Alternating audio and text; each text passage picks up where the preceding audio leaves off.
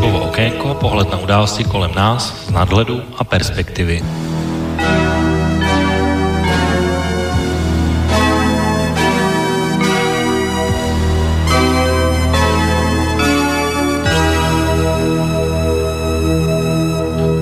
Páteční podvečer, vážení posluchači, od mikrofonu vás po měsíci a živě znovu vítá Intipo a začíná další relace Okénko s pořadovým číslem 62 s datem 2. srpna 2019.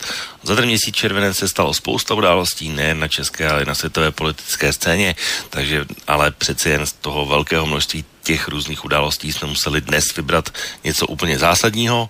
Uh, vybrali jsme takové téma, které určitě bude zajímat hodně posluchačů a to, že se novým britským premiérem stal Boris Johnson. A zbudilo to samozřejmě velké kontroverze, obavy o vývoj a vlastně, jak se bude dál vyvíjet Brexit a, a jak pojme svoje nové premiérství. Budeme se samozřejmě bavit i o tom, jak se vlastně do té funkce dostal, jak skončila Theresa Mayová a podobně, takže to bude naše hlavní téma Borise Johnsona. Určitě musíme zmínit i jeho nejbližšího spojence, který se k němu samozřejmě hned okamžitě přihlásil, to znamená Donalda Trumpa a musíme samozřejmě také ztratit slovo o největší aféře, která celý červené zíbala až do včerejšího, respektive předvčerejšího dne, ale vlastně ještě stále hýbe, protože kauza z Antonína Staňka má ještě své další pokračování a zeptám se svého hosta, co si o téhle kauze myslí on ze svého pohledu. Eh, dnes samozřejmě, vážní posluchači, tím, že vysíláme živě, se budete moct samozřejmě zapojit i do naší diskuze, jako vždycky, eh, to znamená na e-mailové adrese studiozavináčslobodnývysílač.sk, na telefonní čísle 048 381 0101 a samozřejmě můžete své otázky položit i přes webový formulář eh, na našich webových stránkách pod zeleným odkazem otázka do studia. To jsou tři tradiční tradiční způsoby, které můžete už dnes opět zase využít, protože, jak jsem říkal na začátku, vysíláme živě. A dnes tedy skutečně očekávám, že dotazy budou, protože musím se logicky vrátit eh, k poslednímu uh, okénku s pořadovým číslem 61, což byl můj předtočený prázdninový podcast, eh, kde jsem řešil různé věci. Největší hlas toho vzbudily samozřejmě dvě věci a to, že Viktorie Nolandová nikdy neřekla, že pět, Majdan stál 5 miliard dolarů a, a že Millerova zpráva jednoznačně neříká, respektive říká, že žádné důkazy neexistují a že ten, kdo to říká, tak že má pouze důkazy za 100 tisíc dolarů a je to člověk, který, kterému se na Slovensku říká, že seno žerie, tak já to jenom okomentuju. Pro mě celá záležitost je vlastně jenom banalita ve smyslu, že se dá vyřešit za pět minut a žádám pouze jediné. A bohužel opět jsem nedostal odpověď, kde a kdy to Viktorie Nolan řekla. Do té doby trvám na tom, že to je lež. Ad 1 a Ad 2, a co se týká Millerovy zprávy. Opět budeme mít na, i na stole, dokonce ještě dnes večer. A jenom za červenec se stalo tolik věcí, které dál jenom potvrzují to, že není možné učinit závěr, který byl učiněn před měsícem a dnes bych ještě víc tvrdil to, že to, co jste slyšeli v relaci Okénko, byla verze pravdivá. Druhá věc je, a kterou bych asi to ještě doplnil, tak eh, podívejte se, vážení posluchači, teď, klidně hned, můžete do přímo na stránkách našeho rádia do sekce zprávy ze 17. července. A najde tam článek, který začíná slovem Assange a to, a to jenom kvůli tomu, že jsem o As, uh, Julianu Assangeovi tady mluvil minule, takže uh, jenom se ho přečtěte a jenom si doplňte k tomu, co jsem říkal a je to ze stránek našeho rádia, prosím, takže není to uh, žádná jiná stránka a jsou to stránky našeho rádia, opakuju. Takže pro mě uh, tohle je ta faktická věc uh, a považuji za stále otevřenou, respektive uzavřenou ve smyslu, že na své tvrzení jsem odpovědi nedostal. Co se týká osobnostní, osobních věcí a osobnostních toho, co tam padalo, tak na tom nezáleží vlastně. Protože na, čem, na to, na čem záleží mě, jsou tyhle dvě zásadní věci. A uchylovat se ke stejné debatě nebudu. Tak, takže to je, co se týká Millerovy zprávy. Já jsem tady mnohokrát říkal, že uh, Okénko není fanklub nikoho, ani Sparty, ani Slávy, ani Viktorky Plzeň, ani Babiše, ani Zemana, ani Hamáčka, ani Kalouska. Mám stejné nároky, tak stejně jak na Vlka, tak na Borise, a na, na Otu, na Martyho, i na další hosty, který třeba tady v reláci Okénko chodí. Padni komu padni, minule se mnou třeba nesouhlasíte, dnes třeba se mnou budete, to je v pořádku, to je život. Uh, nevidím v tom žádný problém. Mimochodem, to, že teď mě slyšíte a že živě tady mluví, tak považuji za důkaz toho, že slovo slobodný není v názvu tohoto rádia prázdný slovo, je tam oprávněně a na rozdíl od podobných jiných médií, které taky mají minimálně v České republice v názvu, ale jsou v podstatě pouze názorem nebo médiem jednoho názoru. A tady aspoň zaplať pámbu to neplatí. Měli bychom si toho cenit a vážit si toho a to tím spíš, že v mnoha zemích světa by za věci a a další třeba hodnocení politiků, které tady padají o skorumpovanosti, prolhanosti, fašistech, kde čeho, mohl bych to vyjmenovat mnoho, tak kdyby tyhle věci padaly veřejně v jiných zemích, tak by velmi rychle znamenaly konec tohohle rádia, což by byla škoda a případně nebo celkem jistě by znamenaly i mnohaleté tresty vězení pro ně. Nicméně, pokud vážení posluchači se k téhle kauze samozřejmě budete chtít nějakým způsobem optat přímo mě, tak samozřejmě jsem připraven odpovědět na každou jednotlivou otázku. Tak to by byl asi můj jenom úplně rychlý komentář k tomu, věci, které asi určitě nešlo pominout, ale dneska pojďme tedy přivítat také dnešní hosta, kterým se samozřejmě věci eh, komentovat eh, budou. Dnes jim o to, je připravený tuhle chvíli na Skypeu a přejti tedy opět o to v relaci Okénko. Hezký podvečer a vítej ve vysílání. Děkuji a po více než měsíci všem přeji hezký podvečer. Tak ehm, já jsem tady říkal v tom úvodu jednu věc, která se týkala relace minulé a určitě asi bylo dobré, když už jsme začali tímhle tématem, tak eh, ještě Borise Johnsona chvilku nechat eh, na straně a pokračovat vlastně v tom tématu Millerovy zprávy. Ale dneska já jsem název dnešní relaci dal eh, Millerova zpráva v souvislostech, o kterých se nemluví a hned to vlastně vysvětlím a uvedu právě do toho souladu s tím, co jsem říkal v úvodu. A možná ještě jenom bych to doplnil ještě dvěma odpověďmi posluchačům a e-mailům. Jeden je ze včerejší trikolory, kdy se mi ptal Palo, jestli to, co jsem četl minule, jestli to bylo jenom skutečné čtení, nebo jestli to byla má analýza.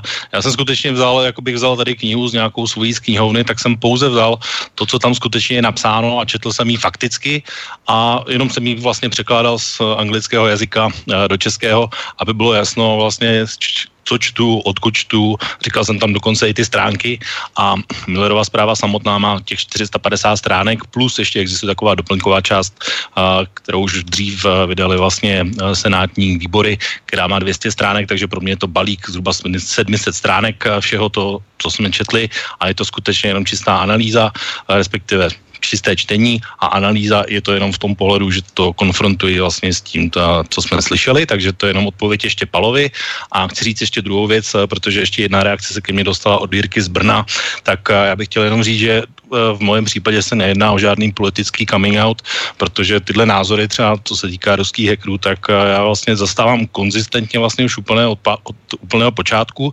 A možná bych vám dal, jak jsem mluvil na začátku ohledně Jovena Assange, tak vlastně bych vám dal takové minimálně ještě další tři uh, důkazy a věci, na které se můžete podívat i v archivu našeho rádia. Ta první je ještě z roku 2017, což bylo zhruba dva měsíce po volbách, hned úplně nulté okénko, které bylo ještě pod hlavičkou relace v prvé línii 10. ledna 2017 a tam o tomhle byla řeč, a, takže bylo tam řeči o Wikileaks, takže to byla taková první relace možná, na kterou bych odkázal. A, druhá byla relace hodina velká číslo 3, Eh, která se týkala samitu v Vladimíra Putina a Donalda Trumpa, tak tam jsme vlastně byli i s Velkem, i s Borisem všichni tři a taky na to padla řeč. No a samozřejmě už tady v relaci Okénko minimálně dvě relace byly také na téma Millerovy zprávy, takže uh, tohle téma je tady vlastně stále a tak nějak moje názory k tomu se nějakým způsobem nemění a zůstávají pořád stejné, takže Jirko, opravdu to není žádný můj politický coming out. Tak, vážení posluchači, zkuste si tedy představit z mého pohledu ty souvislosti, o kterých se nemluví, tak protože minulý týden nic nebylo, protože se k tomu stejně vracet nebudu a nechci a stejně bych vám i dneska úplně nezávisle na tom pustil a budu vám pouštět za chvíli audio ukázky a mluvil o tom, co, o čem budu mluvit teď v té první části. Pro mě vlastně ty, jak už jsem říkal, ty ruští hekři už jsou dávno mrtvé téma ve smyslu, že o tom nemusíme spekulovat. Dokonce i ta zpráva sama říká, že těch kontaktů mezi Trumpovou kampaní a ruskými řekněme, činitele bylo více než 200, takže 200 opakuju. A, ta, ale pořád se vlastně, a to je ta první věc, o které bych chtěl mluvit dneska jinak, tak je to, že se vlastně pořád eh, točíme i po třech letech eh, v tomhle kruhu a v levelu vlastně už hodiny, týdny, měsíce nebo roky dokonce, ačkoliv pokud se podíváte na samotnou zprávu jakoby z globálního pohledu, tak tři čtvrtiny zprávy jsou o něčem jiném. Ona je napsaná tak, že jsou tam ještě další tři takové zásadní okruhy, které z Rusy nemají nic společného a já považuji ještě za daleko závažnější než tu první část. Mimochodem, už jsem tady v květnu také pouštěl přímo Roberta Millera, který 29. května na, tém, na tom svém tiskovém prohlášení prohlásil, že pokud by měli sebedůvěru a důvěru v to, že prezident Trump jednoznačně nic nespáchal, tak by to jednoznačně v té zprávě bylo řečeno. Takže to je takový zásadní první bod. A když se budeme bavit o těch dalších závaznějších souvislostech, o kterých se nemluví, tak uh, samozřejmě je tam další část, to znamená porušování amerických zákonů, bránění spravedlnosti, lhaní jako normální metoda, absence jakýchkoliv morálních zásad a pravidel a konečně akceptace cizí pomoci Což je taky vlastně velké téma, které je u nás a velmi často se tohle zmiňuje z toho pohledu, že vlastně by se to dalo zmoždit do dnešní úplně kruciální otázky uh, americké politiky, jestli za tohle všechno má být odvolán americký prezident, obecně, v tomto případě Donald Trump. A pro mě se z toho destiluje ještě další otázka, jestli tohle akceptujeme u těch politiků jako pravidlo, anebo jestli máme nějakou, nějaký selektivní výběr. To znamená, u Trumpa třeba tohle tolerujeme, ale u Čaputu by nám to vadilo. Jestli nám vadí Babiš, že vlastně zuřivě mění, já nevím, policejní šéfy nebo nastaví nového ministra spravedlnosti Marii Benešovou, tak tam nám to vadí a u Trumpa nám to nevadí když bych dal další jména, Drahoše, Zemana, Štrácheho včera, tak eh, za mě tohle musíme brát eh, stejně u všech jmenovaných, nebo buď jsme pokryci, nebo jim jenom straníme a dáváme jim vlastně takové politické preference. Tohle jsou elementy, o kterých si myslím, že je nutný stejně naléhlavě mluvit už dneska a tohle je pro mě ta skutečná pointa téhle zprávy. Ne ti hekři, tohle o to, jak ty to vidíš vlastně z hlediska těch různých, eh, řekněme, dvojitých metrů, že vlastně u některých politiků to vlastně tak jako prochází, přím, přím, jakoby zavíráme nad tím oči, ale u některých vlastně na to upozorňuje pravidelně pořád.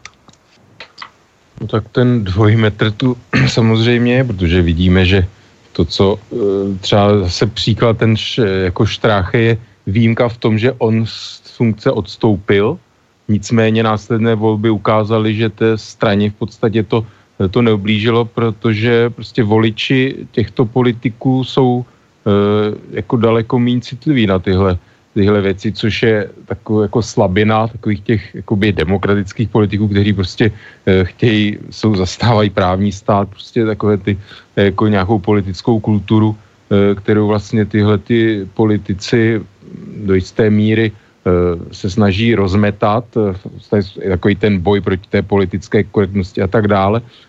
Prostě v podstatě Eh, když to vidíme, tak eh, v Itálii, Salvini, eh, v těchto zemích je, jako, je to do jisté míry jako nějaký problém, ale víceméně se ukazuje, že mm, je to nějaký odkaz do minulosti, kdy, kdy ty věci opravdu by byly jako potenciálně mohly být e, zničující, ale ukazuje se to na e, vlastně různých průzkumech, že voli, voliči těchto politiků že ty to jako moc nezajímá toho, že se e, k tomu jako nestaví, není to pro ně nějaký zásadní problém, a nebo se o tohle jako vůbec v podstatě e, jako nezajímají. Možná i někteří dokonce jsou takový, kteří to i vítají. Jo, ale ta hranice tolerance prostě pro různé jako skutky a výroky u těchto politiků je daleko prostě nižší ta laťka, protože prostě jejich voličský elektorát se rekrutuje z řad lidí, kteří prostě mm, jako nemají, nemají nějaká politická kultura, e, jako je nezajímá příliš. Mm, a od kdy ty to vidíš, že tahle změna vlastně nastala, protože byly doby, kdy těm politikům vlastně tohle jako neprocházelo až tak úplně snadno. Já nevím, napadá mě, nevím, Martin Kocourek, že odklonil nějakou polovinu dědictví před manželkou a odešel to je tak deset let stará věc, to je taková první věc, která mě třeba napadne, nebo i za menší prohřešky byla nějaká, nevím, dopravní nehoda nebo něco podobného, tak to ještě politici odcházeli. Dneska tady to vlastně má, to už je jenom denní přehlídka toho vlastně různých takových jako mediálních výstupů, které vlastně už v podstatě už jsou jenom marketingové sdělení pro svou nějakou voličskou marketingovou základnu vlastně, jak bych to řekl, takové svoje věrné, nebo jak bych to řekl, tak nějak prostě tím je vlastně jedno, jestli ten politik říká X nebo Y, ale už vůbec ne, nekonfrontují to, jestli říká to stejné, co říkal před měsícem, před dvěma, před půl rokem.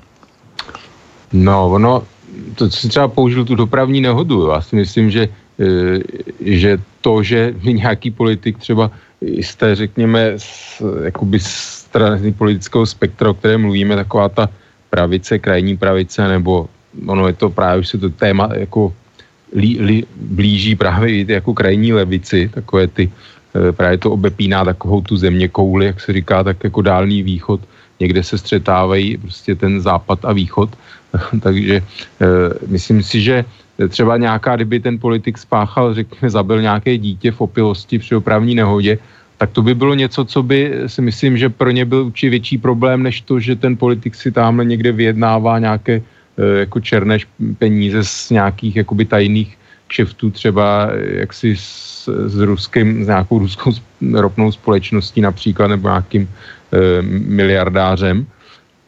Ta, takže myslím, že tohle by třeba byl jakoby větší, větší problém, jo, ale e, takže nemyslím si, že v tomhle tom, že by se to až tak jakoby změnilo, spíš prostě e, je tam e, taková jaksi jiná citlivost. E, sám, sám jako se ptám, jako, je to pár let zpátky, kdy prostě taková ta vlna vlna těchto politiků. Já nevím, možná, že to je, souvisí s tou kulminací ty migrační krize 2014-2015, myslím, kdy, kdy prostě se, to bych viděl jako určitý, určitý zlom. Eh, v Americe samozřejmě je to teda zvolení do, Donalda Trumpa, a kde těžko to úplně vysvětlíme a myslím, že tam jakoby ten dlouhodobý ten migrační problém je taky. Eh, plus samozřejmě jiné, ale určitě to byl jeden z velkých, velkých jakoby eh, z příčin, proč teda Donald Trump eh, vyhrál volby, byť teda nezískal většinu hlasů. Takže v Evropě vidím asi, asi jako tady takový, takový ten zlom prostě a no, to si takhle. No. no. No já jenom k tomu teď si řekl právě jednu docela podstatnou věc, že ono to není jenom o těch uh, ruských hackerech, jak pořád se jako říká, že to je ten zlomový element, takže uh, já to tenhle názor mám taky a taky se nějak tím netajím, že tohle je jenom jakoby jeden z těch střípků do mozaiky nebo kamenů do mozaiky a když by se někdo zeptal mě, které jako další já vidím, tak uh, já dlouhodobě a se trvale říkám, že jeden z aspektů je samozřejmě osoba protikandidátky, který nebyl úplně OK. Samozřejmě dění v demokratické straně taky nebylo úplně OK. Mladí voliči Bernieho Sandersa jakoby neměli rádi Clintonovou a zůstali evidentně doma, takže to jí samozřejmě poškodilo.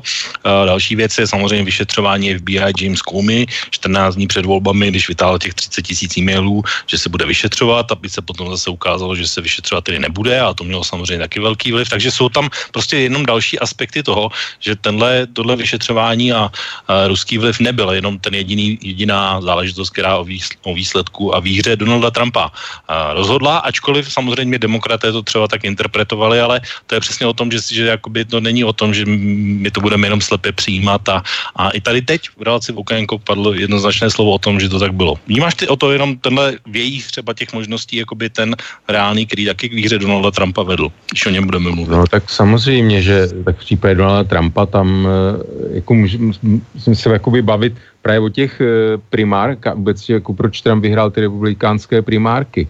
Jo, tady jakoby to, co jsem říkal, tak jednou z příčin, že prostě jakoby se vyčerpalo takové to střídání těch klasických politiků, kdy vlastně ta politika jakoby se hodně do nějakého středu, do takového kompromisu dlouhodobě prostě za desítky let eh, přiblížila a vlastně Eh, to byl takový, jako bylo to braný jako určitý ideál, že vlastně po volbách nepřicházejí nějaký jako velký eh, jako politické a ekonomické otřesy, že vlastně ta společnost se může nějakým způsobem jako plynule vyvíjet, ale v podstatě se ukázalo, že politicky se to vyčerpalo, eh, že prostě s tím, jak s tím, jak zase narůstají takové ty nůžky ve společnosti příjmové, že prostě spousta lidí eh, jako relativně jako buď stagnovala, nebo dokonce schudla. Některé věci prostě, že jsou jasný, jasná data, že před 30-40 lety si člověk jako daleko s nás mohl, mohl dosáhnout na vlastní bydlení a nejenom u nás, prostě i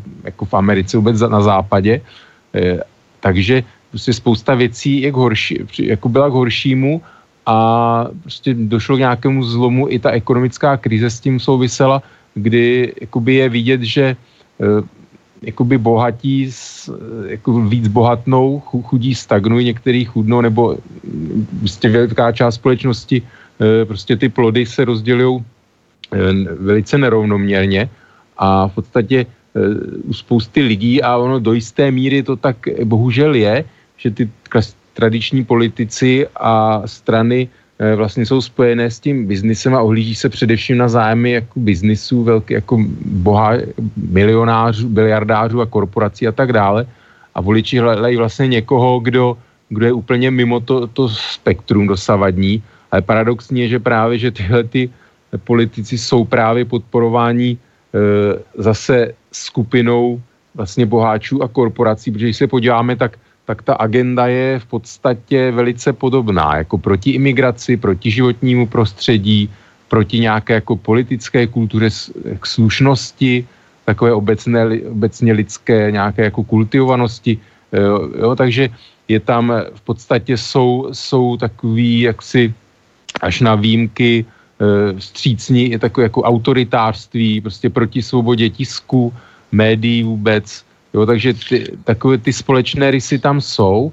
A... Teď si popsal velmi přesně jakoby věci, o kterých bude evidentně následující prezidentská kampaň, protože přesně tyhle témata nějakým způsobem rezonují. Z evropského pohledu by se to dalo přirovnat asi k tomu, co, to, co nám připadá naprosto normální, to znamená, že občané jako standardně z hlediska státu jim garantuje vlastně životní, respektive zdravotní pojištění a to ale v Americe jako je naprosto brané jako socialismus, jako anachronismus a podobný plítvání a podobně. Takže o tom to bude. Ale já bych o tomhle tématu jako až téhle rovině nemluvil, protože bych chtěl bych zůstat u té Millerovy zprávy, tak uh, protože tahle témata určitě rozebírat budeme, až bude taková ta žhavější fáze volební kampaně, tak uh, bych se chtěl vrátit jenom k tomu, co jsem říkal v úvodu, že co se týká těch nových souvislostí, tak uh, já kdybych, kdybych byl jako v kůži, že bych chtěl dělat relaci na téma Millerova zpráva, tak když bych si vzal jenom ty informace, které se staly jenom v červenci k tomu, tak bych musel jí postavit ale úplně jinak. Tak uh, jenom vám, vážení posluchači, řeknu jenom to, co se stalo a to, co, o čem budeme mluvit teď za chvilku a já vám zase doložím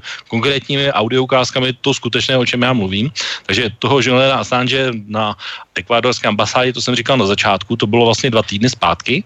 Když se podívám jenom do minulého týdne, tak uh, tam se staly dvě důležité věci. Uh, na, v úterý se stalo to, že vlastně probíralo veřejné slyšení v Senátu, kde vystupoval ředitel FBI uh, Christopher Ray a pustím vám teď jednou krátkou ukázku o tom, jak on vidí ty cyberhrozby, o tom, kterým Spojené státy čelí a odkud a koho považuje za číslo jedna a koho považuje za číslo dva. Tak pojďme si pustit tuhle ukázku. Dotazujícím jeho bude uh, senátor ze Severní Karolíny za republikány, asi vám to jméno určitě něco řekne Lindsey Graham. Takže je to republikánský nominant a současný ředitel FBI, to znamená Christopher Wray je nominant Donalda Trumpa na tuto pozici a Lindsey Graham je možná politicky jeho z nejbli- jeden z nejbližších uh, senátorů, který vlastně je na straně Donalda Trumpa v tuhle chvíli, ačkoliv na začátku to bylo trošku jinak, ale to byl trochu jiný příběh, takže se na, eh, v podstatě republikánský pohled na to, jaké jsou uh, cyberhrozby ve vztahu k Spojeným státům dneska. Tak Christopher Ray a Lindsey Graham.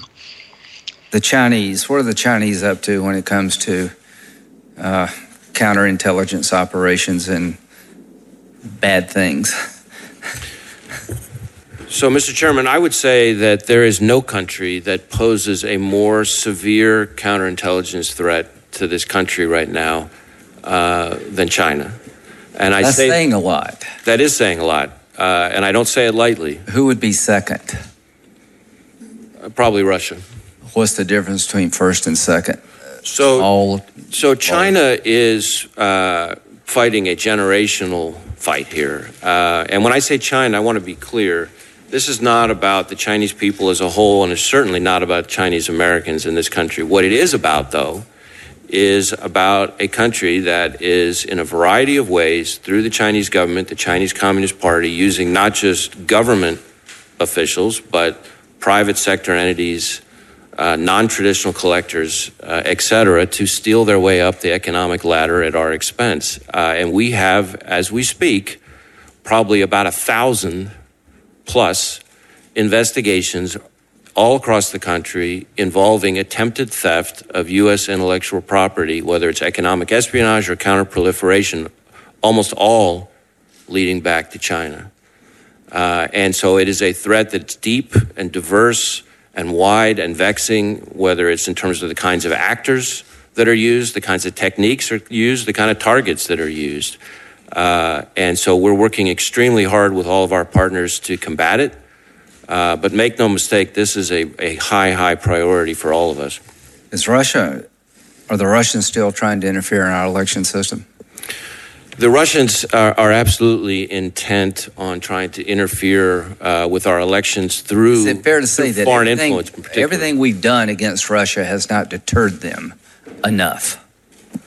All the sanctions, all the talk, they're still at it. Well, my view is until they stop, they haven't been deterred enough. And, and they're still doing it. Yes. Tak to bylo krátká ukázka z onoho slyšení, tak uh, kdybychom tohle řekli Miloši Zemanovi, tak asi by řekne, že FBI jsou čučkaři, protože tam ředitel FBI to popisoval celkem srozumitelně a vlastně ten názor je docela šířený, že číslo jedna dnešní a nebezpečí uh, pro nás je Čína a byly tam popisované ty aktivity a o Rusech říkal ředitel FBI minulý týden, že Rusové samozřejmě budou mít zájem zasáhnout i příští rok do voleb stejně a že ta hrozba nikam nezmizela, zůstala pořád v platnosti a ani žádné sankce, ani žádné rozhovory a nic podobného je od podobné činnosti neodradili. Říká nominant Donalda Trumpa a ředitel FBI Christopher Wray. O to jsou tedy taky FBI čučkaři, jak by řekl Miloš Zeman. tak čučkaři, tak samozřejmě eh, jako FBI se někdy mílí, řekněme, nebo ale no, asi jako ne, rozhodně nebudu spochybňovat to, že Čína eh, jako má nějaké své globální zájmy, že Ameriku bere jako svého hlavního jako soupeře prostě geopolitického a tak podle toho se eh, jako, jako chová.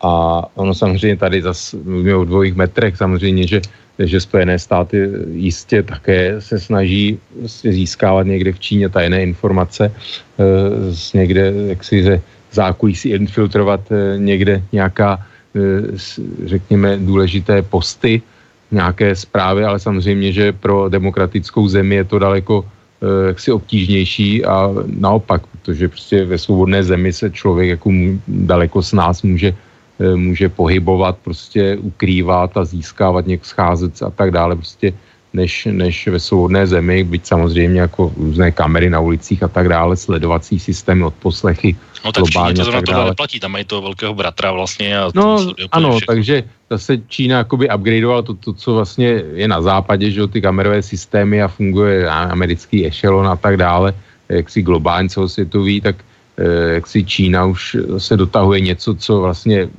by asi uvítali, nevím jestli v dnešním Rusku, v bývalém Sovětském svazu určitě, ale nebyla ta technologie opravdu, že, že každý občan eh, má nějakou prostě zaznamenávají elektronickou stopu jeho chování, eh, je to takový opravdu jako velký bratr už.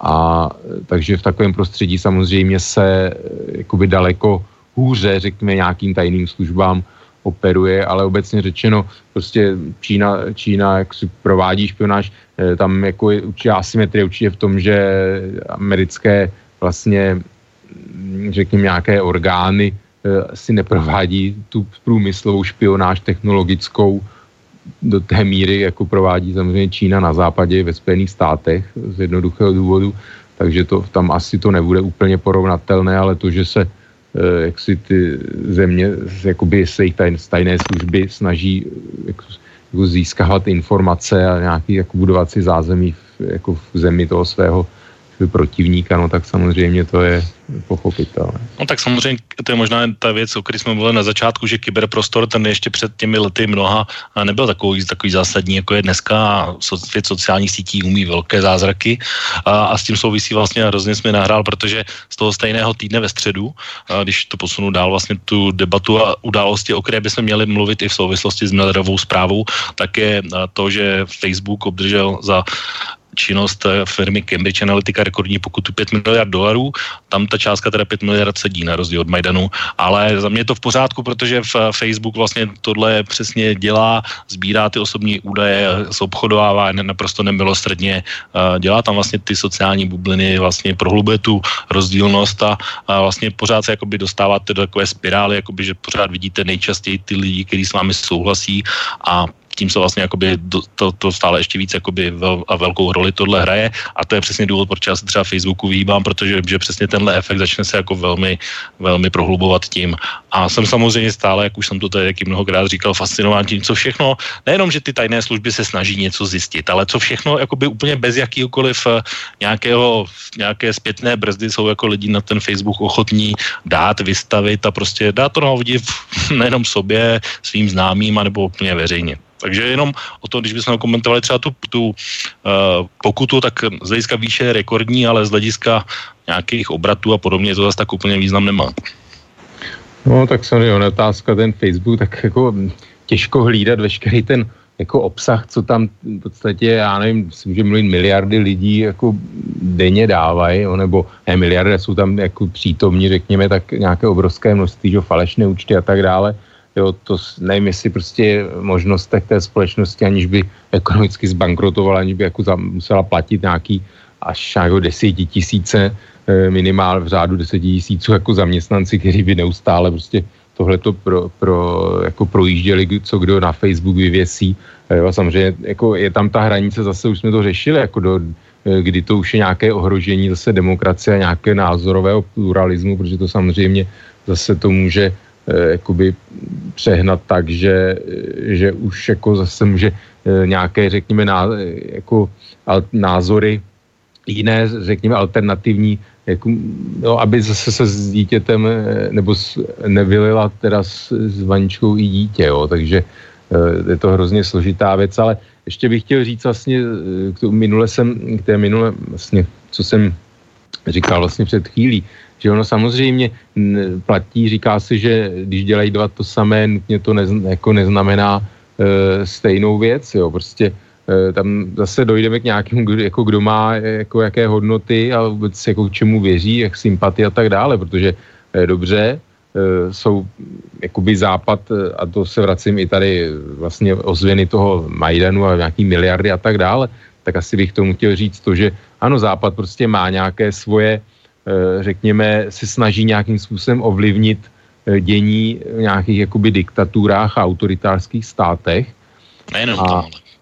Samozřejmě nejenom tam, ale eh, no tak, tak, jako takhle. Já si myslím, že kde skutečně probíhají svobodné volby, jo, tak si myslím, že jak si ty západní eh, demokracie, tajné služby jako nemají nemaj tolik, hm, řekněme, eh, takovou jako agendu do, do té míry zasahovat, ale prostě chci říct, že jako ten západ, řekněme, platí nějaké takové ty no, dneska neziskovké zprosté slovo už pomalu, ale že zkrátka se snaží mm, působit nějakým způsobem jako v úvozovkách propagandou e, ve smyslu to jakoby dělat reklamu nějaké jako demokracii, svobodné volba a tak dále, byť samozřejmě může se bavit o nějaké Saudské Arábii, spojenci a těch dvojích metrech samozřejmě vždycky se jakoby no, najde, ale zás, samozřejmě, ale prostě tak jako tam, tam jako není moc na výběr, tam prostě buď, buď se stáhneme, všichni jsou špatní a prostě úplně jako by od tam teď teda v úzovkách my, jako by západ, odejdeme a,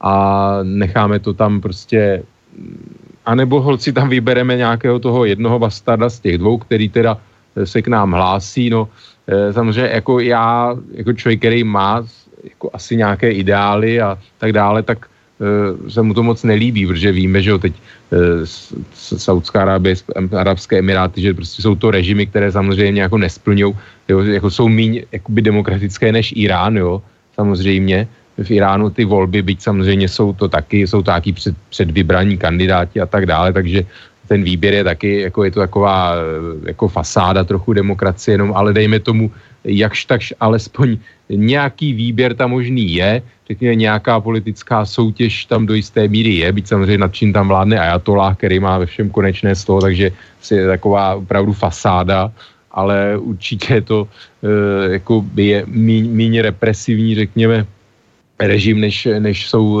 ty státy některé na tom arabském poloostrově, které teda jsou takzvaně jakoby prozápadní, takže jako je to problém, je to, tohle je problém, ale myslím, že tohle jsou spíš výjimky, ale obecně prostě já si myslím, že jako západ by byl radši, kdyby v těchto zemích jako tam začaly nějaké procesy, prostě, které by tu společnost jako posouvaly nějakým jako směrem svobodnějším. No ale bohužel jako poručit, poručit to úplně nejde, prostě je to na vývoj nějaké společnosti, jako je i to, co tam ty vládci, jak si jsou ochotní strpět taky, prostě je to složitá věc ale v zásadě si myslím, že prostě Západ podporuje, jakoby, aby ty, v těch zemích byly jako svobodné volby, svobodná média, nějaká jako vláda zákon a tak dále. A ta agenda prostě jako toho Ruska, Číny, Iránu si myslím, že je právě opačná, že, že oni prostě, že jak Putin řekl, že dem, liberální demokracie, že pro ně v podstatě jako demokracie je mrtvá, jo, že prostě oni, oni jako v tom světě propagují jiný model nějakého jako zprávy země a politického uspořádání, ale v podstatě oni to, oni to jako tají, tuhle agendu, oni to otevřeně nepřiznávají, ale když se podíváme, jako koho, koho kde podporují, jaké režimy a tak dále, tak je to úplně jako zřetelný jako rozdíl.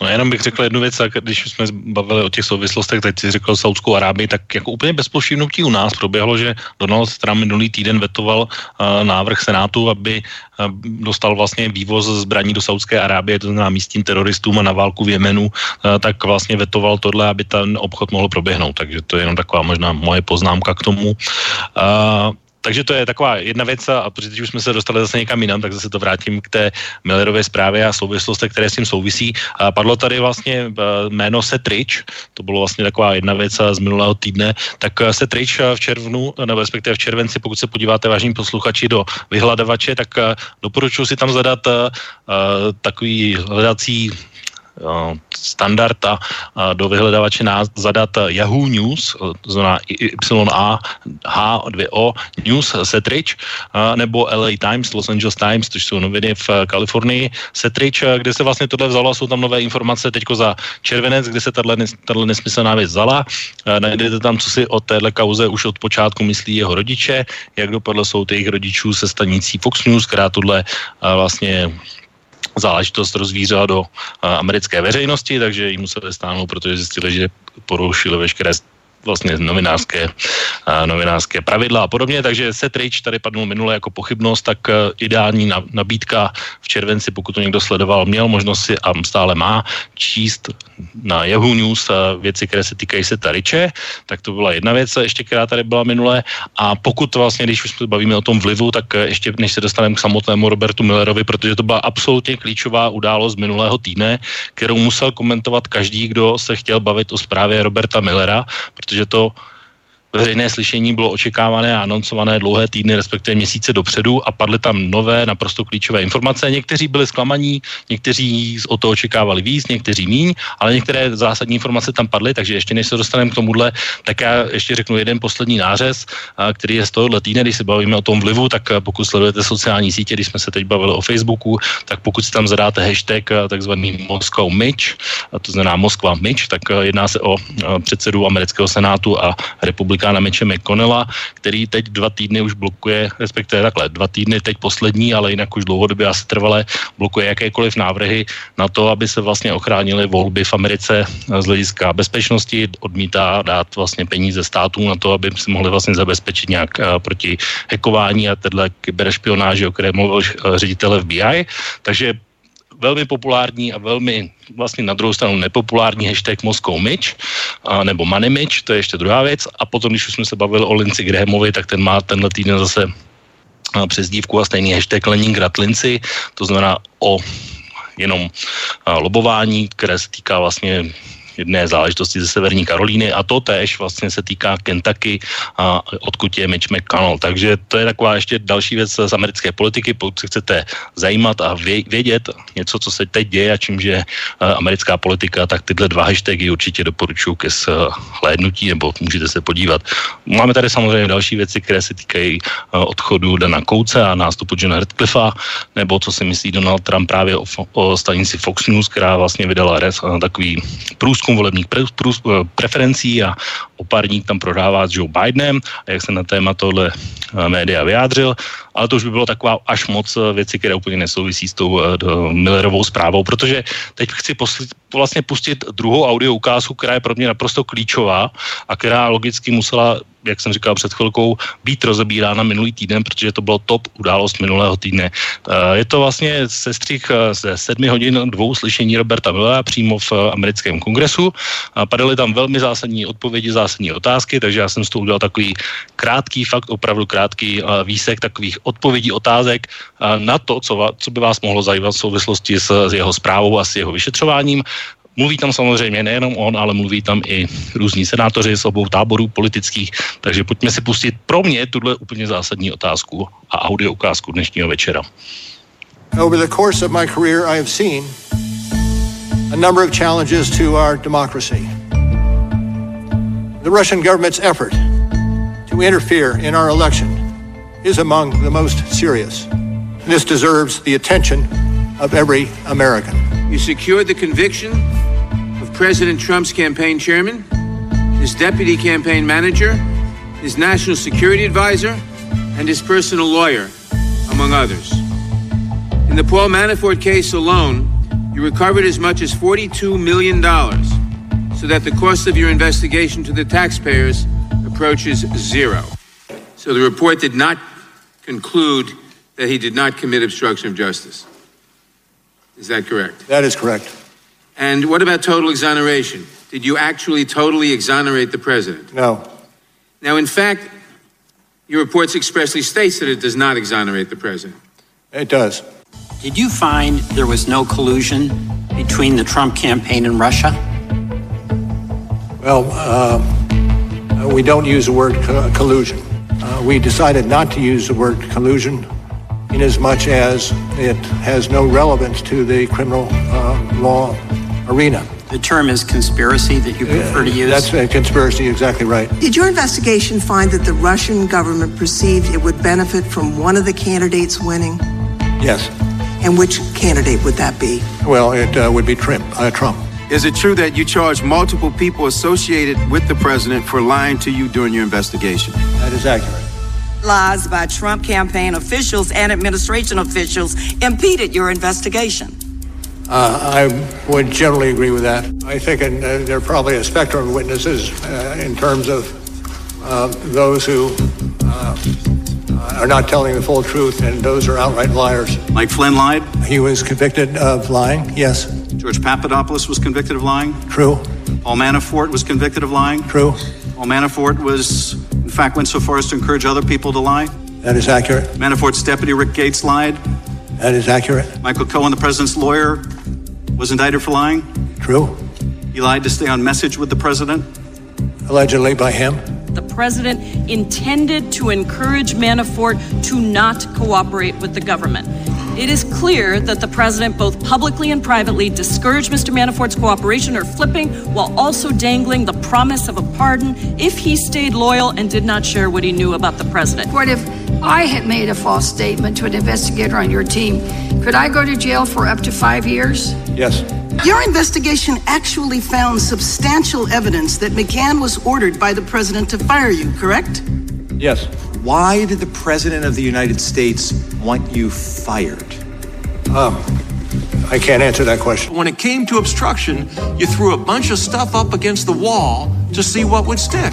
And that is I, I would not fundamentally agree unfair. To, I would not agree to that uh, characterization uh, at all. The president cannot be charged with a crime.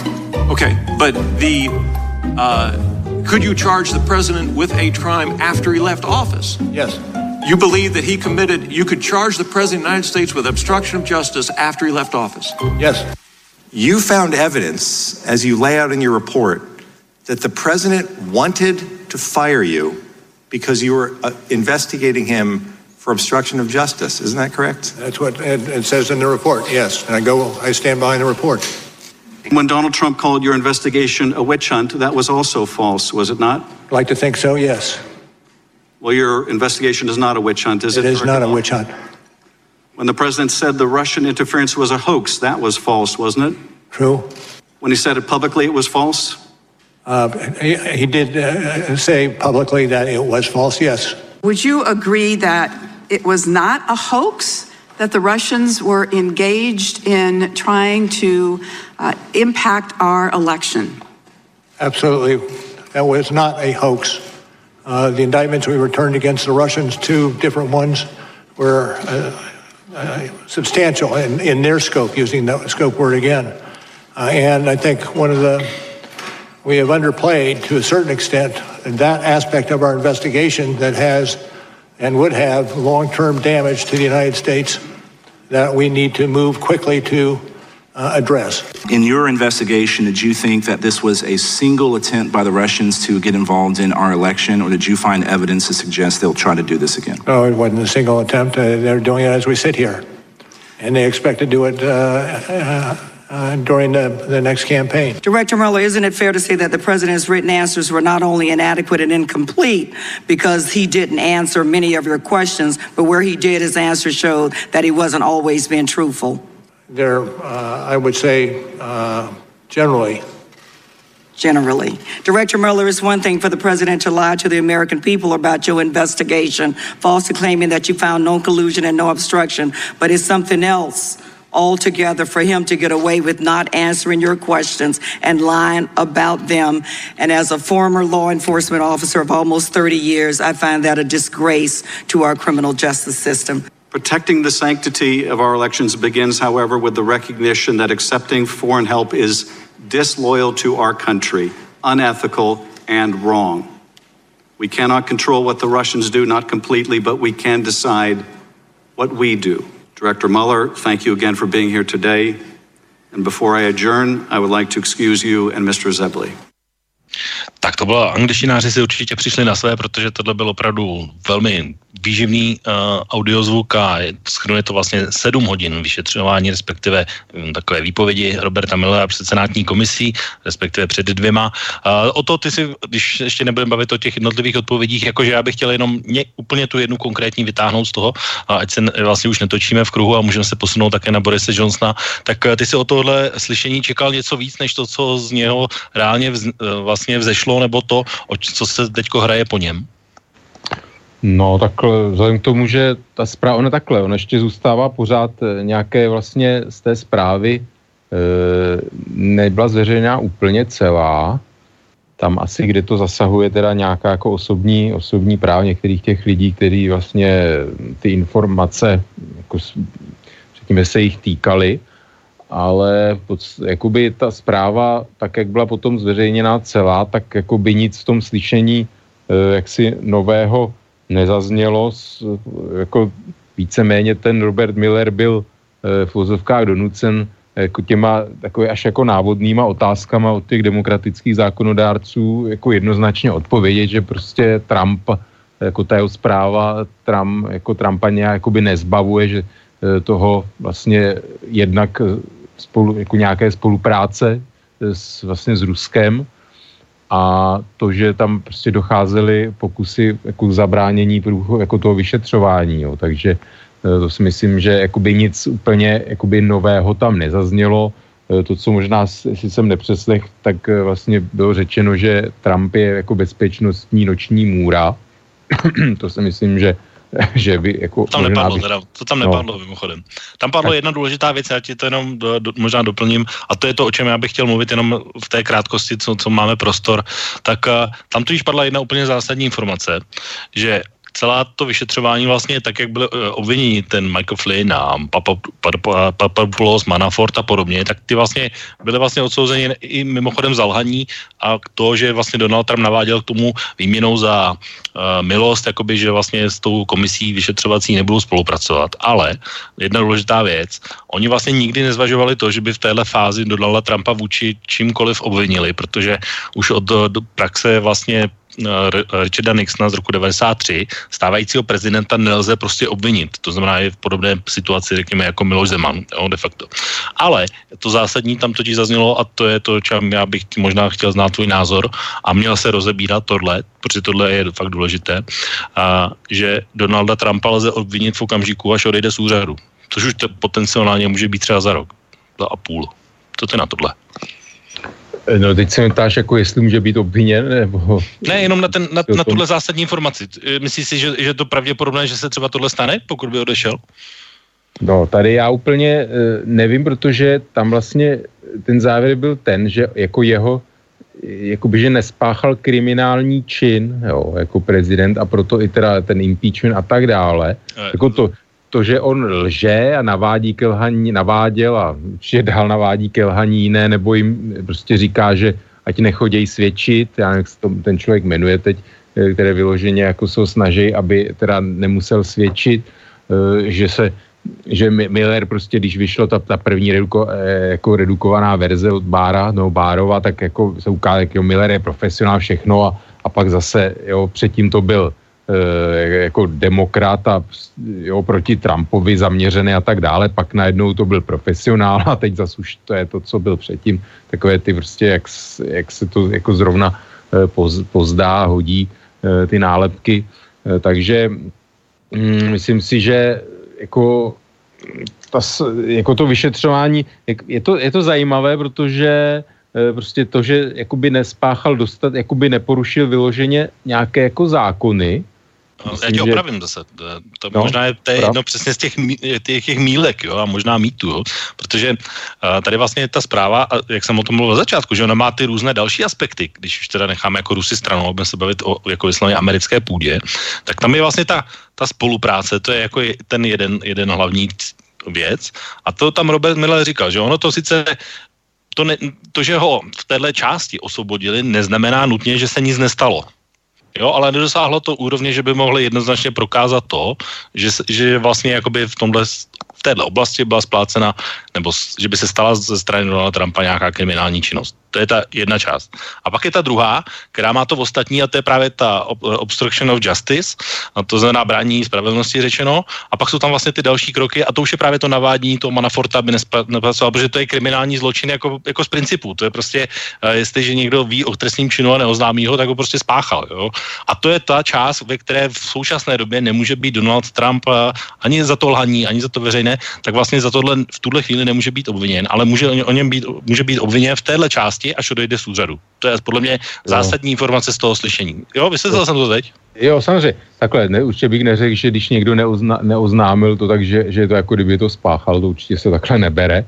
Ale samozřejmě, tak tam jde o to, i o ty černé peníze na kampaň, že jo? Tam i různý ty, eh, vlastně ty eh, s, plácení těch svědků a těch pornoherečky a tak dále, kdy on vlastně jako byl hal o tom, takže on Eh, a byly to nějaké vlastně i peníze jako černé na, vlastně na tu volební kampaň a tak dále, tak jako tady na tom si myslím, že jako jestliže se ukáže, Trump dával pokyny pro tuhle tu činnost, jakože to je velice pravděpodobné. A... To se prokázalo, to právě oni no. říkali, že vlastně k tomuhle dospěli, ale vůbec nezvažovali to trestní stíhání, jak jsem říkal před chvilkou, protože podle těch ano. ustávaných pravidel eh, ministerstva spravedlnosti od roku 73 za doby Richarda Nixona není možné obvinit prezidenta, který je ve funkci z kriminálních zločinů nebo zločinů, to znamená, že ve stejné situaci jako Miloš Zeman, kdyby to tež udělal, tak ho taky v České republice za nic nemůžeš osoudit, protože v tomhle případě má imunitu, v české případě doživotní, v případě Donalda Trumpa jenom po dobu toho, kdy je ve funkci.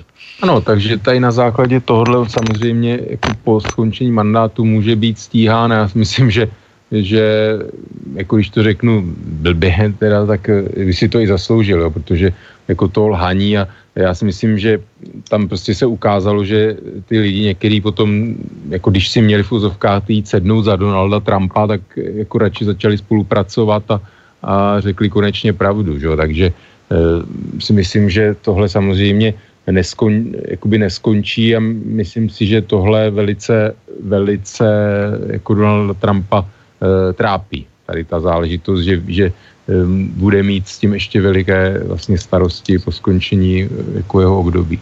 Mm-hmm. Tak já jenom říkám, tohle je věc, kterou bychom rozhodně měli zmínit a musí padnout. Prostě a pokud někdo řeší Millerovou zprávu v červenci devate, roku 2019, tohle musí zmínit, tohle je ten jednoznačný headline.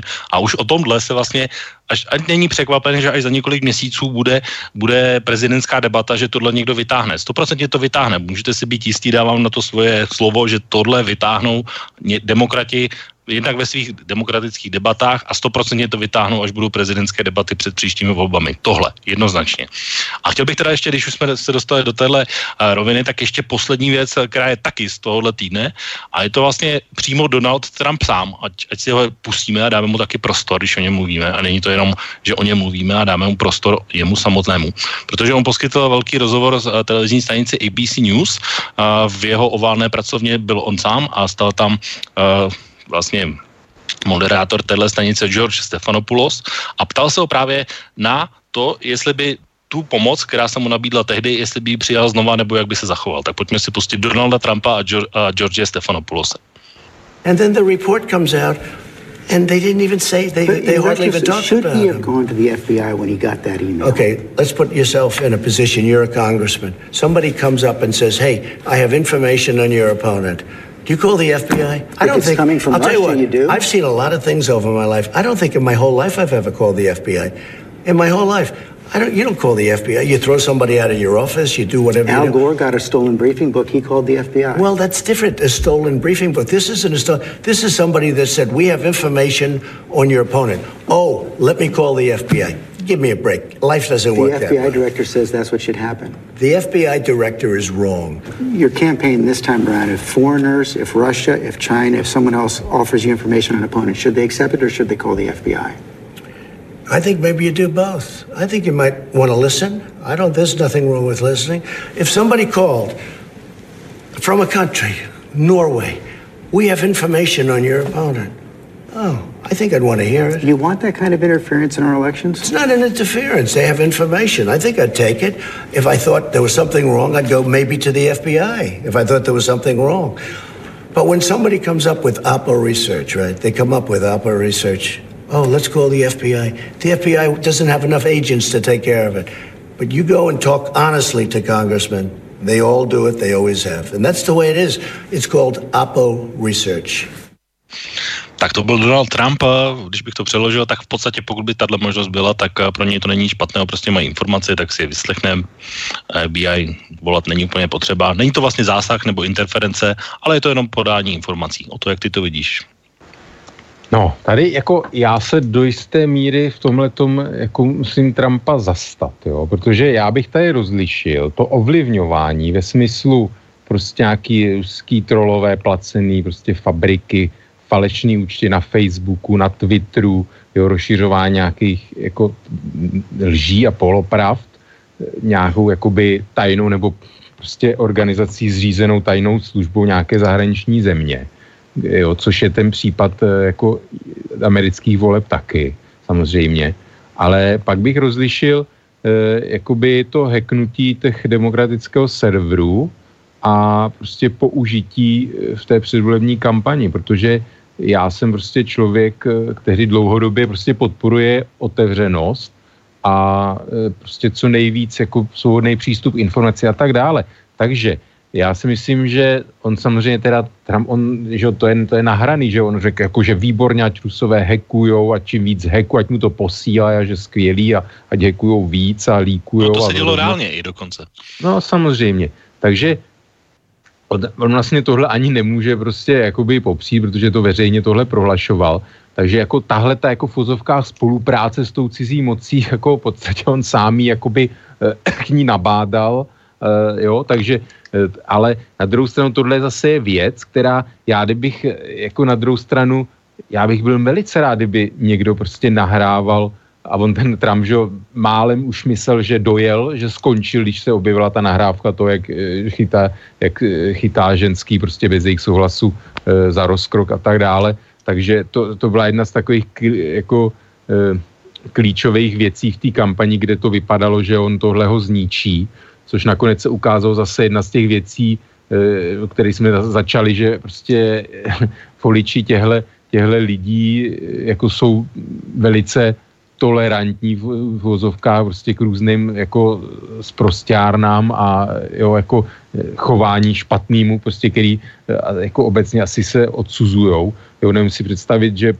jako politik nějaký jako jiný, který má, řekněme, v vozovkách jako voliče normální, tak jako, že by mu, že by mu něco takového prošlo, jo. To znamená, uh, u něj to prostě prošlo, takže, ale velice rád, jako bych byl, kdyby někdo hacknul v podstatě prostě Trumpa, jeho kampaň okolí, aby jsme konečně, protože všechno jsou, vycházejí různé knížky, co se děje v Bílém domě a tak dále, ať ho někdo nahraje, co on ve skutečnosti, jako to, co já si myslím, že e, jo, zase v části voličů jen to jedno, prostě to je sekta náboženství, ale myslím si, že alespoň část by to možná konečně jako odradilo od tohohle jako příšerného člověka, když to tak mluvíš, řeknu. Mluvíš o souvislosti, o které se nemluví moc, ale už jsem ji slyšel taky několikrát, ale protože to je jenom čistě na bázi spekulace, tak o ní nechci spekulovat do hloubky, ale přiznávám, že já, když se tak sleduju jakoby ty různé servery americké a že jich sleduju docela dost, tak uh, mluví se o tom, a slyšel jsem to už tehdy, jakoby, že vlastně ve skutečnosti ten hack nebyl jenom na demokratickou stranu, ale že ten hack byl i na republikány ale pouze v případě republikánů, protože měli s Trumpem nějaké své zájmy typu, že ve, třeba v Millerově zprávě nikdy uh, taky nerozobíráme úplně do detailu třeba věc, která se jmenuje Moscow Tower. Uh, takže, když se vrátím k tomu heku, takže vlastně republikánská strana, republikánská strana byla heknutá rovněž, akorát nebyly ty údaje zveřejněny a je to používané jako kompro na Trumpa, což by mohlo vysvětlovat uh, některé jeho chování ve smyslu uh, vstřícnosti Vladimíru Putinovi, když to hodně zkrátím. Jo, ale já to, tuhle logickou řadu nebo tuhle souvislost eh, beru jenom čistě jako spekulaci, protože ji skutečně nemám čím prokázat, takže nechci se tady zabývat spekulacemi, že to tak je. Ale je to, je to věc, když si ji zmínil, tak eh, já ji vím, ale, ale ne, nešířím ji veřejně, protože by to byla jenom skutečná spekulace a nechci je to dělat. Ale tak tohle se objevilo i seriózních médiích, prostě to, že jako Trump měl nějaký obchodní zájem ještě v roce 2016, to je jedna, mimochodem jedna z dalších jako lží jeho, že tvrdil, že ne, ale to jako to si myslím, že bylo prokázáno, že byly nějaké kontakty, co se týče nějakého jako jeho e, záměru stavit nějakým jako mrakodrav v Moskvě. já, já mluvím Moskou Tower, to je i část, která je, je v Millerově zprávě, jo? No, to, jako no, beru, no, to, to bude jako v pohodě. Ale já mluvím teď o tom heku těch republikánů, jak se o tom mluvilo. To, to je pro mě spekulace. Jo, sam, tak to je samozřejmě věc jako další teda hek republikánů, ale Jinak eh, no, prostě... Jak jsi to, říkal, to... že si přeješ, aby to hekli i republikány nebo ten jeho volební štáb, tak já říkám, že o tomhle jsem slyšel, že už se stalo i, jako se to stalo DNC, takže se to stalo vlastně i republikánům tehdy, ale tyhle informace záměrně nebyly zveřejněny, protože by Trumpovi uškodil. No, no, ještě to vemu, tak podívejme se teď, eh, že jo, guvernér, guvernér Porto Rica, tam prostě byly zveřejněny ty a na základě toho byly demonstrace a ten člověk prostě se ukázalo, co, co to je jako zač skutečná jeho tvář, jako názory a tak chování a tak dále. A prostě takový člověk podle mě nemá co dělat takové funkci a jenom díky tomu, že prostě někdo to nahrál a zveřejnil. Takže já prostě, uh, uh, já si myslím, že každý v podstatě dobře má nějaké právo na soukromí, ale jako ten člověk se nemůže rozdvojit.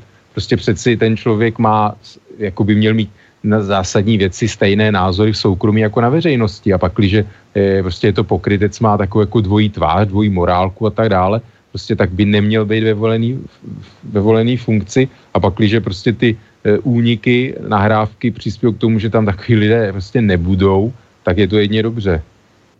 Tak a já možná tohle téma, protože ještě se musíme skutečně dostat k tomu Borisi Johnsonovi, tak a, dáme si písničku, krátkou přestávku.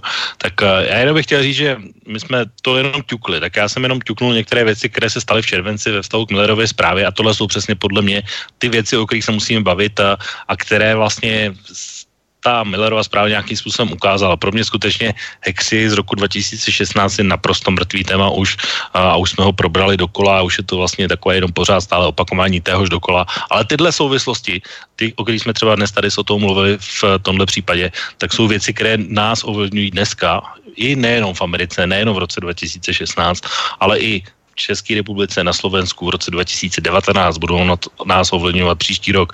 A, a vidíme tady snad, eh, doufám, i v větším měřítku, než jenom my tady vidíme my dva s Otou. Takže to je vlastně jenom taková věc, když říkám Millerova zpráva, že pro mě má úplně jinou pointu než, než hekři, tak třeba tyhle záležitosti, o kterých jsme dnes tady aspoň v té krátkosti mluvili, protože těch událostí skutečně, kdybychom chtěli, tak určitě můžeme ještě rozbírat na daleko větší ploše, ale a možná bychom nedělali nic jiného, protože by to byla velmi zajímavá debata na velmi různá témata. Ale pojďme si dát teda v tuhle chvíli písničku a pak ve zbytku relace probereme Borise Johnsona.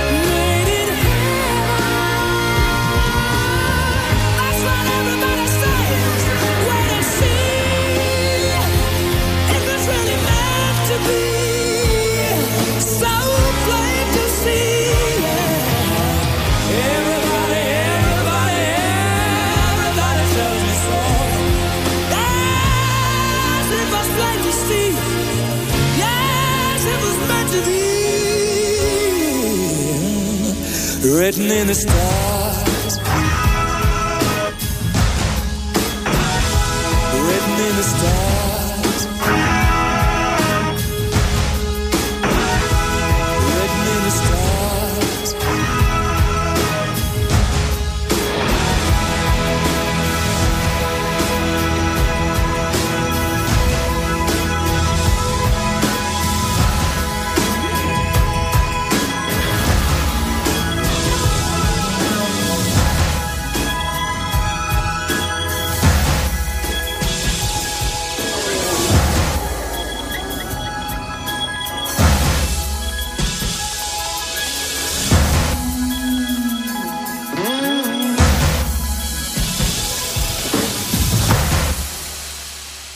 Tak vážení posluchači, posloucháte relaci Okénko s číslem 62. Naším hotem, hostem je dneska Oto. Oto, slyšíme se? Ano, slyšíme. Tak po krátké pauze, kterou vyplnila písnička od Queenu, tak se vlastně stylově můžeme dostat na půdu Velké Británie a jeho nového premiéra Borise Johnsona. Vlastně my jsme tady doteď mluvili o Donaldu Trumpovi, on je to takový jeho blízký spojenec. My jsme se tady bavili o těch různých politicích, jak to mají vlastně uh, i přes různé poklesky všeho druhu, tak se vlastně nějakým způsobem pořád získávají hlasy. Možná Boris Johnson je taková úplně exemplární ukázka toho, že to vlastně tohle stejně platí. Když jsme si tohle téma domluvili, tak si a velmi často i o Borisi Johnsonovi se mluví jako Bojo Clownovi, a, tak vlastně on má taky za sebou celou řádku skandálů, lží a, podobně vlastně věcí, o kterých jsme mluvili, ale přesto, když se to tak podíváme, tak se stal premiérem, vyhrál ty konzervativní primárky v různých kolech a možná bych jenom začal si tím, jak ty ty vnímáš Borise Johnsona jako osobu a potom vlastně, jestli to jeho vítězství, řekněme, poměrem 2 k 1 nad Jeremy Huntem, uh, bereš jako silný mandát, slabý mandát, nebo jak to vidíš, když se budeme bavit jenom o půdě konzervativců v tuhle chvíli?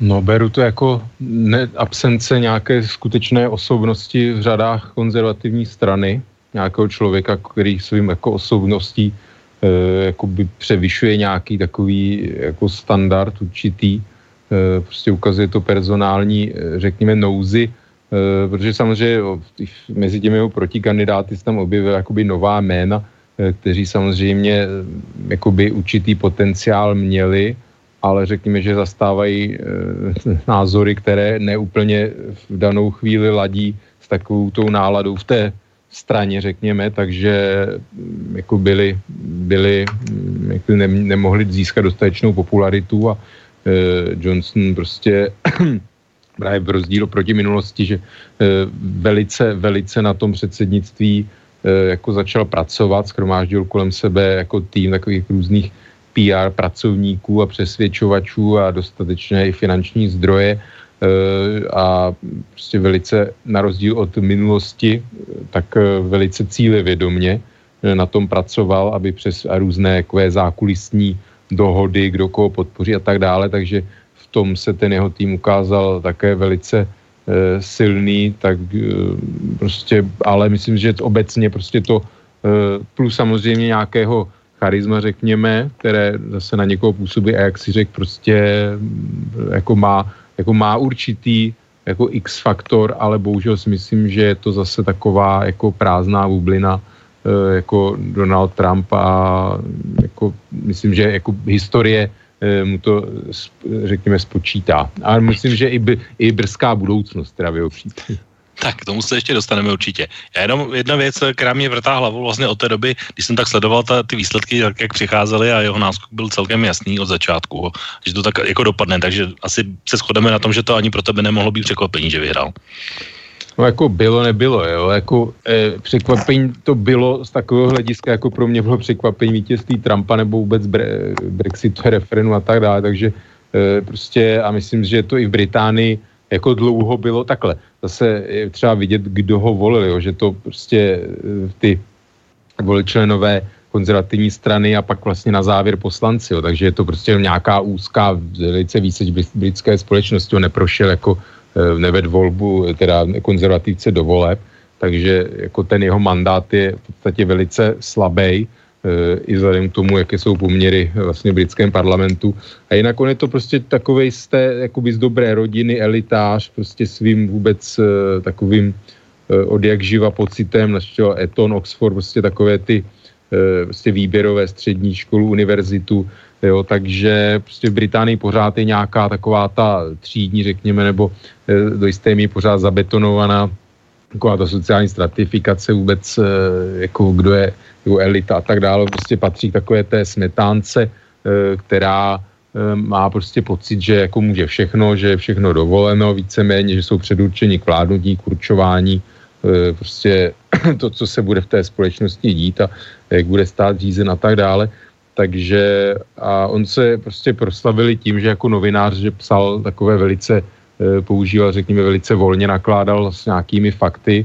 Teď se to omlouvá, jako že to nikdo nemohl brát vážně, že to byly takové jako zábavné sloupky, snad, jako, že je třeba jako je, bylo třeba číst nad sáskou, že vlastně no, takže myslím, on se chce stylizovat i jakoby do čerča takového toho nonkonformního e, člověka právě s charizmatem, e, co bych mu možná jako já dal jedině, že jezdil do práce na kole jako londýnský starosta, což je zajímavé, protože když si Margaret Thatcherová řekla, že kdo jezdí do práce po 26. roku nejezdí autem, tak je zkrachovalec v podstatě, Eh, není to možná přesný citát, ale jako v tomhle smyslu ten výrok zněl. Takže to bych mu jako určité jako plus dal, ale eh, a možná nějaké, jako má pro, pro některé vlastně angličany, řekněme, to jeho vyjadřování takové své kouzlo, ale já když teď jsem poslouchal potom jeho vítězství, ty jeho fráze a takové prostě bubliny, co vypouštěl, tak jsem se opravdu jako musel smát, že Eh, že prostě jsou lidi, na které to bohužel funguje. No, takové, no to je právě otázka, na kterou jsem se chtěl zeptat, protože u Borise Johnsona je jeden aspekt, na který se logicky zeptat musím, protože on byl jednou z tváří Brexitu, když měl možnost být premiérem ještě před Terezou Mayovou, tak vlastně odešel, a nechal to tak jako stranou, takže uh, asi legitimní otázka, jestli zrovna není třeba i on jeden z výniků toho, jak Brexit v tuhle chvíli vypadá. Uh, ale pak je teda logická otázka, že vlastně ti voliči jeho eh, vlastně volí zároveň to, že politika, který už jednou před tou zodpovědností nějakým způsobem utekl, možná, že to byl kalkul, protože mohl asi tušit, že to nepůjde úplně snadno, tak teď se vlastně jakoby s nějakou přestávkou dvouletou vrací, tak jak to popisovali ohledně té jeho cesty.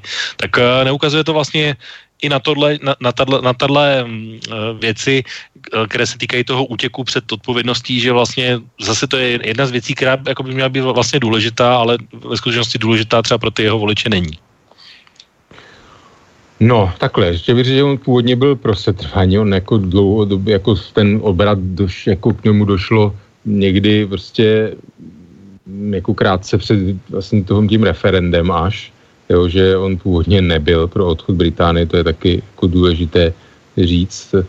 A mimochodem on potom používal takové ty, jeho, jemu se připisuje vyloženě, že o vstupu Turecka jako bezprostředně někdy do EU, že teda Británie musí odejít kvůli tomu, že do EU vstoupí Turecko brzo a takové prostě opravdu e, jako nesmysly. Takže ale jsem, no, jako ano, odpouštějí mu to, on te, tehdy před těma, nevím, třemi lety, eh, třemi lety eh, jako odstoupil z, té, z toho vlastně eh,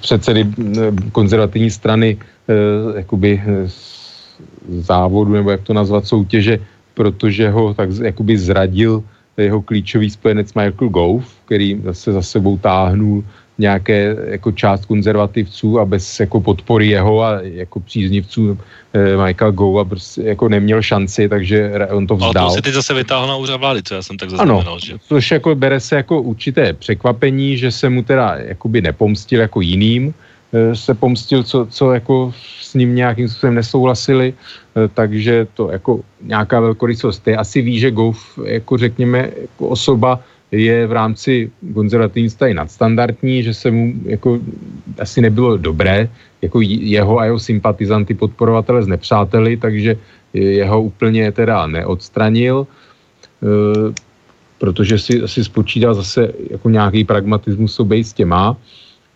takže prostě Gova neodstřelil, ale tehdy to bylo kvůli tomu, že ztratil jeho podporu, že Gov mu takzvaně, on, já nevím, co o něm tehdy prohlásil, beralo se to jako, jako že mu už dozad bodnul v podstatě zrada, takže e, myslím si, že nevím, jestli je to jako Miloš Zeman teda, že ještě si jako bude vařit vodu na Gova, ale já si myslím, že velice brzo no, tomu budeme věnovat jistě nějaký ještě jako pořád nadcházející celou relaci, ono se 31. 31. prosince ještě ukáže, Října. jak to bude. Října tě opravím. Teda, pardon, října. Tak, no to je vlastně druhá věc, na kterou jsme logicky dneska zmínit museli, protože jak, si, jak jsme mluvili o těch změnách, tak vlastně dal by se to vlastně pojmenovat tak, že konzervativní stranu v tuhle chvíli převzali brexitáři. To se asi shodneme, předpokládám. A to dokonce tam se dostal do uh, funkce vysokého tajemníka i tvůj v úzovkách oblíbenec pan Jack Rees-Mogg, a zavádí nějaká nová pravidla vlastně na tom ohledně nějakého slovníku a podobně, tak tomu možná budeme taky věnovat nějaký speciální čas, ale dneska ho nechám stranou, protože uh, britská média vlastně výměnu v té uh, struktuře a 17 nových ministrů, které už stihl Boris Johnson vyměnit, tak uh, tím to popisuje jako krvavou lázeň a jatka a to, že vlastně brexitáři převzali konzervativní stranu. Takže logická otázka, kterou bych chtěl dneska ještě řešit určitě. Jak ty si myslíš, že Boris Johnson se vyrovná s tou svojí dneska už po včerejších volbách ve Velsu většinou jednoho hlasu a jak vlastně se naloží s Brexitem, protože, jak si říkal v úvodu, měl poměrně ambiciozní a hlasitý nástup, chce vyjednat nějakou novou podmínku a smlouvu s Evropskou unii, chce odstranit irskou pojistku a podobně, což samozřejmě v těch severských částech Británie žádnou pochvalu nedostal evidentně tady narůstá nějaké separatistické eh, tendence právě v obou částech Irska, ve Walesu, ve Skotsku a podobně, což se samozřejmě taky čekalo. Eh, tak eh, když se budeme bavit o věci, která je důležitá, Brexit a Boris Johnson, jak ty myslíš, že to dopadne? Povede to tedy celkem jednoznačně, protože i ti různí tajemníci to celkem jasně říkají, že se Británie chystá na no deal Brexit. Ještě si řeknu, brexitáři převzali, jo, tady ještě se omlouvám. Uh, oni tam v kabinetu zůstali ještě nějací teda uh, zastánci uh, jako původní, jako zůstat setrvání Británie z, z rad konzervativců, takže to není úplně, že by zlikvidoval, že by to bylo úplně Brexit. No, jsou na těch klíčových jako pozicích. ale jsou na těch klíčových pozicích. A ono to samozřejmě odráží teda situaci v té konzervativní straně, jednak jako té voličské základně, kdy jako pro ten odchod jako je drtivá většina vlastně voličů konzervativců, Eh, ty co, ty, co nejsou, tak ty asi už teda eh, přešli k liberálním demokratům, nebo vůbec teda nejenom voliči, ale členská základna, abych byl přesný, přesný teda, takže ono to odráží prostě situaci jednak byli voliči, ale především teda mezi jako stranickou základnou konzervativní. To je jedna věc.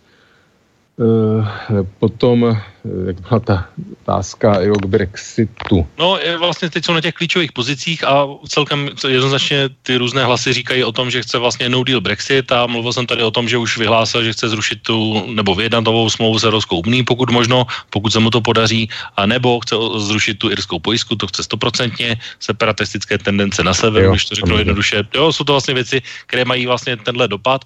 A pak je tady samozřejmě věc, která s tím souvisí ještě pro mě, kterou bychom asi dneska už jako nerozebrali nezabereme úplně do nějakého detailu a to je vlastně, jestli vůbec něco z toho, co on takhle hlásá, jestli splnit může, když má, jak jsem říkal ve sněmovně, už dneska vlečinu pouze jednoho jediného hlasu a sněmovna je jednoznačně zablokovaná v tom smyslu, že třeba Tereza Mayové zablokovala všechny možnosti, které vůbec teoreticky připadaly v úvahu.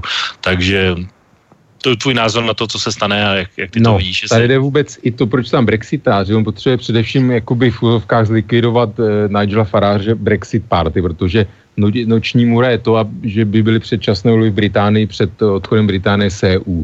Jo, to by byl pro konzervativce masakr, eh, protože by prostě prohráli nejspíš kvůli tomu, že by že Británie většinový systém, to znamená, že by eh, prostě brexitová strana Faráže velice odčerpala hlasy hlasy konzervativcům a bylo by to asi jako krvavá lázeň pro ně. Takže on jako v podstatě je nucený tímhletím tlakem ze strany Nigela Faráže jakoby zastát tyhle pozice jednoznačné, prostě že e, no deal, e, irskou pojistku samozřejmě nebude odstraněna, e, ono vyjednat smlouvu takhle rychle jako nepůjde, to je nesmysl, to znamená, že on by musel požádat zase o další odklad vystoupení, což on kategoricky e, vlastně popírá ale se jako nebude, nebu, bez odkladu jako, je nesm, jako určitě nebude čas e, nějakou novou smlouvu dojednat. E, navíc Evropa prostě tu irskou pojistku rozhodně ne, neodvolá, pokud nenajde Johnson nějaké jako geniální zázračné řešení, jak tu celou situaci, prostě aby tam byla hranice Evropské unie, ale zároveň to byla otevřená hranice prostě bez, bez jako celnic a bez kontrol dokladů a tak dále Mimochodem americký kongres už teda se vyjádřil, nevím jestli s nima reprezentantů nebo i senát, kde je velká irská lobby, eh, tak už řekli, že pak, když bude ohrožena ta velkopáteční dohoda, která prostě řešila prostě ty dlouholeté násilnosti a prostě došlo k nějaké jako mírová v podstatě jako smlouva mezi v rámci vlastně severního Irska mezi katolíky protestanty, což velice teda hrozí, že tam nějaké zase dojdou, eh, nastanou se problémy nebo tření, napětí, nedej bože násilnosti, takže ať zapomene vlastně Británie na nějakou obchodní dohodu se Spojenými státy, což je něco, eh, o co Boris Johnson zase opírá naděje prostě po odchodu z Evropské unie. Eh, mimochodem ještě bych řekl to, že on vlastně teď slibuje všechno všem, takže slibuje daňové škrty, ale zároveň obrovské jako utrácení, různé infrastrukturní projekty, projekty a tak dále, no něco, co jako Donald Trump, to znamená to, co vlastně deset, deset let konzervativci škrtili Británii prostě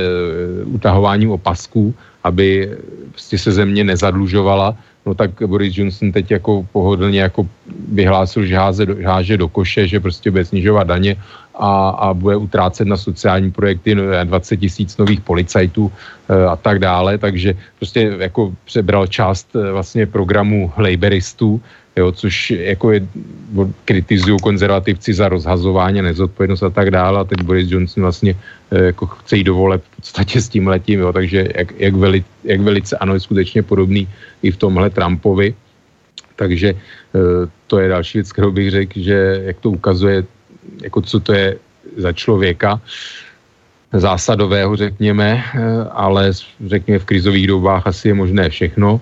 On se stylizuje do role, že vlastně je to nějaký jako, jakoby Churchillův válečný kabinet, v podstatě ta jeho vláda současná, ale zkrátka jako cesty jsou ty, že on těžko může, těžko může, ty čísla v parlamentu jsou jasně daný, on má teď většinu jednoho hlasu, ale to vlastně počítá se to, že všichni konzervativci budou jakoby hlasovat jednotně, což zdaleka nebude pravda, protože minimálně 30 eh, v podstatě řeklo, že jako ne, nikdy nezvednou, eh, jako, nebo že zabl, budou hlasovat s laboristy, aby zablokovali odhod bez dohody.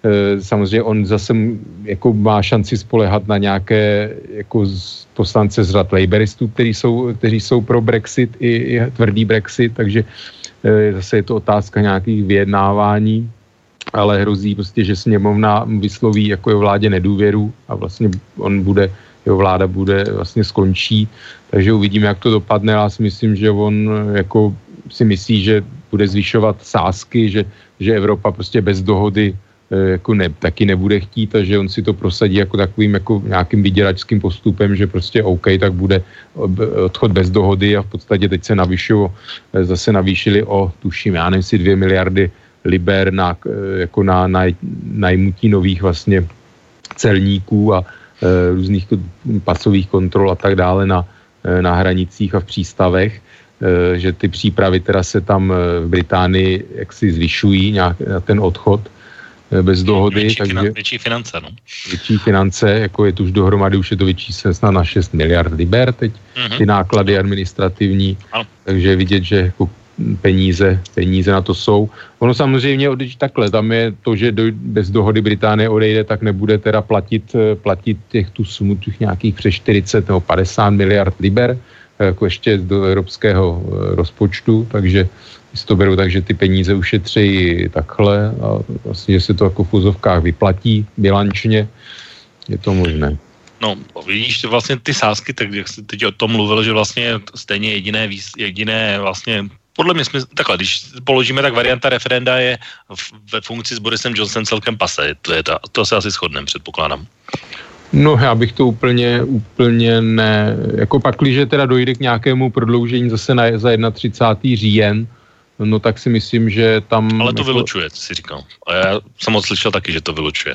No ale zároveň prostě současný parlament to dvakrát odhlasoval, že prostě Brexit bez dohody být nemůže. On samozřejmě ten parlament, a už se tam právě tvoří i ty koalice, jakoby nadstranické, které prostě plánují to, jak tomu zamezit, aby ta Británie samovolně, protože teď je to ta tak, takzvaná defaultní varianta, prostě, že když se nic nestane, tak Británie prostě 31. odchází bez dohody října, eh, tak vlastně se v parlamentu už teda koalice nějaká zase formuje, jak tomu teda vůbec no počkej, ale v tom parlamentu to Tereze, Tereze Mayové zakázali odejít bez dohody, tak jak může Boris Johnson odejít bez dohody? No tak on to, to je otázka, no, prostě suverenity parlamentu. Prostě teď je to tak, že eh, prostě Británie odejde, v podstatě on parlament, bylo by to nějaké pohrdání parlamentem, e, tam je prostě ta krajní možnost, že, ale nevím, jak to je časově, jo, že on vlastně by teda parlament vyslovil nedůvěru jako vládě a teď nevím, jaké jsou tam časové hůty, do kdyby teda nějaký vlastně musel vzniknout, jako být jmenován nový premiér, nová vláda, která by teda má tu pravomoc eh, ten odchod buď teda jako úplně odvolat, anebo požádat o prodloužení zase toho termínu. Jo. Takže tam nevím, jak to časově je, ale to je taková krajní varianta. Některý konzervativci už řekli, že, že v podstatě jako kdyby hrozil odchod bez dohody, že budou volit pro, jako hlasování o nedůvěře vládě, že budou prostě volit proti, proti jako konzervativní vládě. Takže No, druhá věc je to asi na další debatu, v jakém stavu je jako Labour Party, a už jsme to řešili, že zas eh, teď v podstatě za jiných okolností by Labour Party byla asi eh, sklízela žně ve voličských preferencích, ale bohužel ta situace je taková, že ta strana je taky rozdělená, nejednoznačná, takže vůbec těžko, těž, těžko vůbec kalkulovat s, eh, s tím, jak by ty volby dopadly vzhledem i k většinového systému. Ono je, jako by bylo možné, že Eh, prostě by i drtivě ty konzervativci mohli vyrážet, jak volby můžou dopadnout opravdu všelijak prostě, protože i no, teď... To je, ale jenom, že ti do toho skočím, to je fakt jako hrozně velké téma, bohužel už se na něj dneska nezeptám, protože čas naší relace už se pomalu blíží ke konci a máme už jenom poslední zbytky času, takže bohužel, eh, jak jsi říkal, dneska jsme dali ještě důraz na Roberta Millera, doufám, že už snad tedy naposledy a už se budeme bavit o těch současných reálích a ne roku 2016 a v souvislosti s Borisem Johnsonem si myslím, že minimálně ještě ty zbylé tři měsíce určitě bude příležitost eh, se do, vrátit k tomu, co bohužel k mojí lítosti dnes musím ukončit a to jsou právě ty různé souvislosti toho, co se bude dít a toho, co už jsme dneska probrat, bohužel s tou dneska nestihli a ani nestihneme. Takže o tom, bohužel ti musím teda jednak se omluvit, že jsem ti do toho skočil a jednak zároveň ti poděkovat za účast dnešní debatě a za názory, které tady padly a vlastně tak. budu se těšit zase někdy příště naslyšenou. Dobře, díky za pozvání a zase příště nashledanou. Tak a to byla vlastně relace s okénko s pořadovým číslem 62. Vážení posluchači, jenom Palovi nakonec zvyš, eh, zkazuji, že jsem e-mail četl, beru ho jenom jako poznámku, děkuju a přesně tak se to pochopil. Takže zdravím Pala do Bratislavy a vám, vážení posluchači, přeji příjemný zbytek večera a za dva týdny z relací okénko opět naslyšenou. Táto relácia vznikla za podpory dobrovoľných príspevkov našich poslucháčov. I ty sa k ním môžeš pridať. Viac informácií nájdeš na www.slobodnyvysielac.sk Ďakujeme.